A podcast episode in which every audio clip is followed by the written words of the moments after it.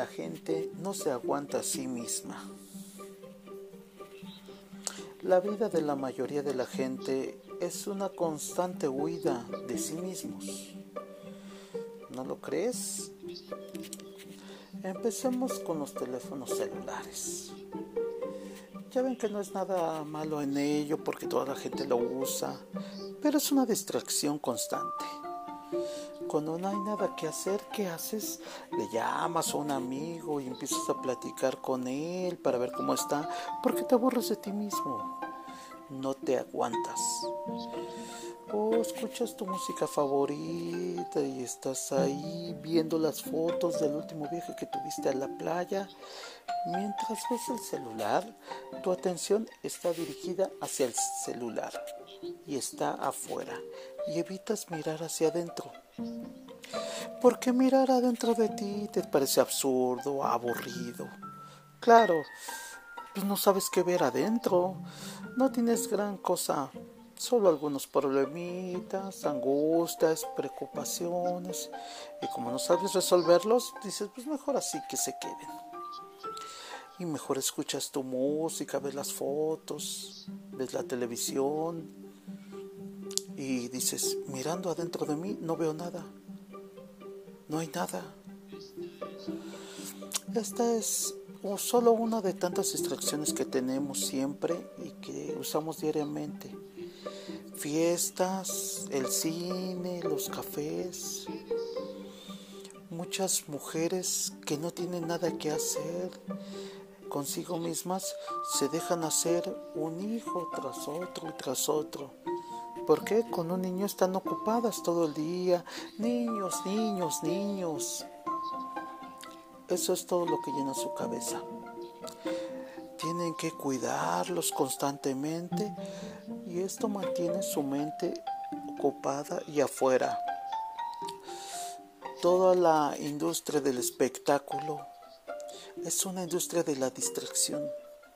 Juegos de fútbol, conciertos de rock, todas son oportunidades para huirte de ti mismo. Ir de compras a un centro comercial, comprarte ropa, aunque no tuvieras dinero para comprarte ropa, es una oportunidad para no estar contigo mismo. Y así podríamos seguir repitiendo y repitiendo temas, pero ya basta, no digamos más de esos temas ya. Porque huye de esos temas porque la gente no se quiere, no se aguanta a sí misma. Una vez un sabio y un rey hablaron y dijeron de este tema. Y el rey dijo, no lo creo. Cuando uno es amigo de sí mismo, está en paz y con su mente no necesita de otras personas. El sabio dijo, mm, bien, podemos hacer la prueba con usted. El rey dijo, no, no, no, no, no, yo no tengo tiempo, yo tengo que gobernar el país. Y dijo el sabio, bueno, ok, lo haremos con otra persona que se preste. Por ejemplo, buscaremos a unas, encerraremos a una persona por unos meses en una habitación y dándole todas las facilidades que tenga, pero sin comunicación con otras personas. Le aseguro su majestad que a los seis meses esa persona se habrá vuelto loca. Dijo el rey, jajaja, esto quiero verlo. Entonces busquemos a un joven sano, que esté bien, y lo encerraremos por seis meses durante en una casa con jardín. Entonces encontraron a un joven saludable, dispuesto a someterse a lo que había dicho el rey y a la prueba. Lo llevaron ante el emperador y este le preguntó, ¿eres feliz? El joven dijo, sí, sí, no tengo ningunos problemas. Y el emperador lo vio y dijo, no tendrás que preocuparte de nada. Cuidaremos de tu familia, le daremos dinero. Estarás bien y aparte te daremos dinero. Y nos ocuparemos de que no les falte nada. Y tú también tendrás todas las comodidades pero tendrás que vivir solo en una casa durante seis meses. ¿Estás de acuerdo? No vas a poder salir antes. ¿Entendido? Y él dijo, sí, estoy de acuerdo. Lo encerraron en una gran casa. El primer día el joven pensó, ¡Uy! ¡Qué bien me va! Tengo todo lo que necesito, lujos, no tengo que trabajar, puedo dormir el tiempo que quiera, levantarme tarde, dormir una siesta en la tarde.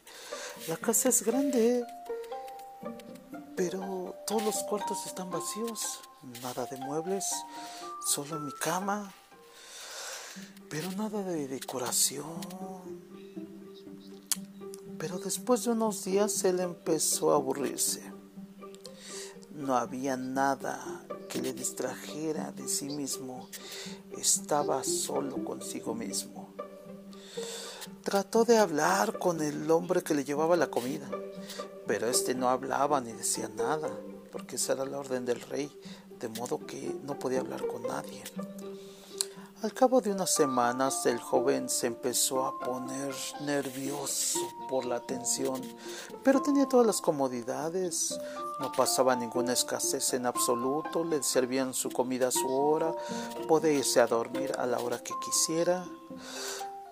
Puesto que se trataba de una casa muy grande, podía estar caminando de un cuarto al otro, salir al jardín, pero ahí no había ninguna flores ni árboles, solo paredes blancas. Nada que pudiera distraerlo. Todas las paredes blancas se regresaban en la mirada a él. Al cabo de un mes golpeaba la puerta y decía, ya basta, sáquenme de aquí, ya no aguanto. Pero nadie le hacía caso. Solamente estaba él y solo se escuchaba el silencio. Cansado de correr por la casa vacía, el joven se sentó en la cama y empezó a notar todos los cambios por los cuales pasó su mente en un solo día. Se daba por fin cuenta que no tenía ningún control sobre sus pensamientos. Venían y se iban constantemente todo el día. A veces estaba triste, a veces tranquilo, a veces enojado. Y se preguntó, ¿a qué se debe si no hay nadie con quien yo tenga que pelearme o alguien que me pueda poner triste o enojado? Entonces, ¿de dónde viene todo ese enojo, esas emociones? De mí mismo. Las traigo adentro. No puedo culpar a nadie. En la habitación todos los días es la misma, no cambia. Solo mi estado de ánimo personal todos los días y no puedo evitarlo. Y el joven empezó a tener miedo de su propia mente, que lo pudiera engañar y que pudiera hacer cualquier cosa con él, ponerlo triste, alegre, y dijo, no puedo echarle la culpa a nadie porque aquí no hay nadie. Antes podía culpar a alguien de mi familia, a mi novia, a mi novia, al vecino, a mi esposa, a mis hijos. Pero ahora que estoy solo, el único responsable de mis estados de ánimo soy yo. No tengo problemas externos, me dan todo para vivir bien. Los únicos problemas provienen de mí y de mi interior. Como no había nadie con que pudiera ir a hablar, empezó a hablar consigo mismo para distraerse del remolino de todos sus pensamientos que tenía en la cabeza y repetía todas las oraciones que había aprendido. Pero solamente los labios las repetía, la mente seguía atormentándole todos los días. El joven empezó a maldecirse, a enfadarse consigo mismo y así seguía todos los días. Además había perdido la noción del tiempo, ya no sabía en qué día estaba viviendo, ni cuánto tiempo llevaba, ni cuánto faltaba para salir, ni para el tiempo que llevaba ahí. Al tiempo de seis meses se abrió la puerta y entraron el rey y el sabio. El rey dijo, ya puedes salir. Pero el joven se quedó sentado en la cama. No se movía para nada se había vuelto loco. Los guardias tuvieron que recargarlo hacia afuera. Tardó seis años para curarse otra vez. Bueno, aquí termina esto. Pero no quiero dejarlo así. Me parece cruel ¿Y por qué? ¿Por qué escogieron a un joven que no sabía cómo enfrentarse a sí mismo? Estaba a la merced de su propia mente y de lo que tenía en ese momento. Entonces voy a cambiar este final original por un final más positivo. Ah, ahí va. El sabio tomó al joven en su casa y le dijo, debes aprender a distanciarte de los pensamientos que tienen tu cabeza y que pasan por tu mente y con eso ya estarás a salvo. Y dijo, ¿y cómo?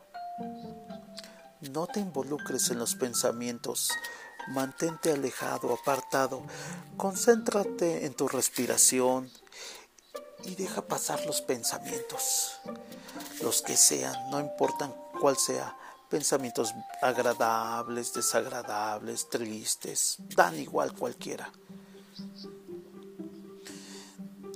No puede estar sentado, dijo él tranquilamente. Dijo el sabio, entonces camina conmigo, caminaremos a lo largo del río.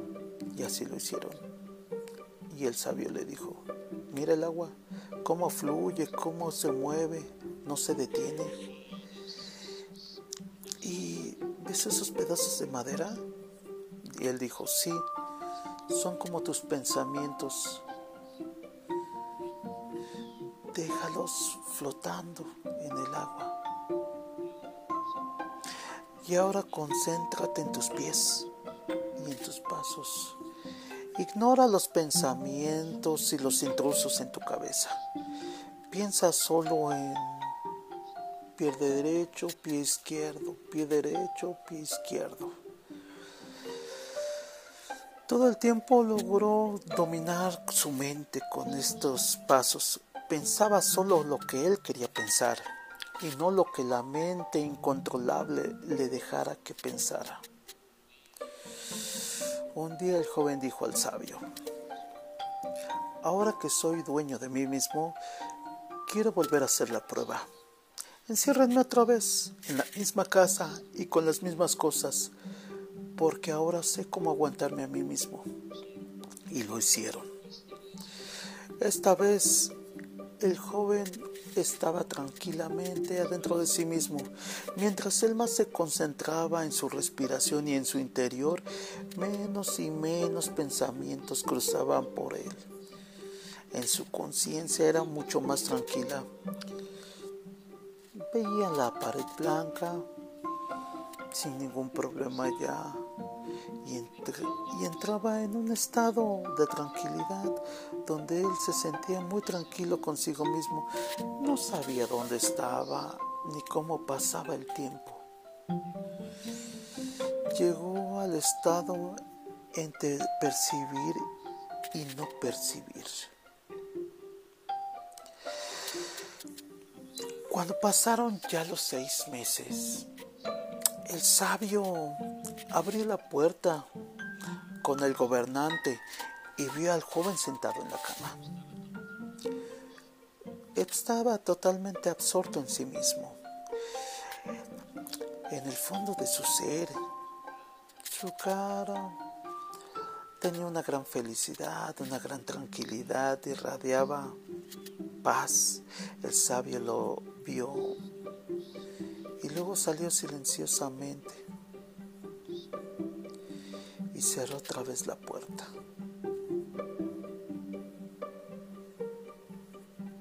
Él había aprendido a trabajar su mente.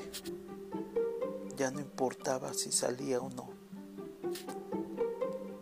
Era dueño de sí mismo.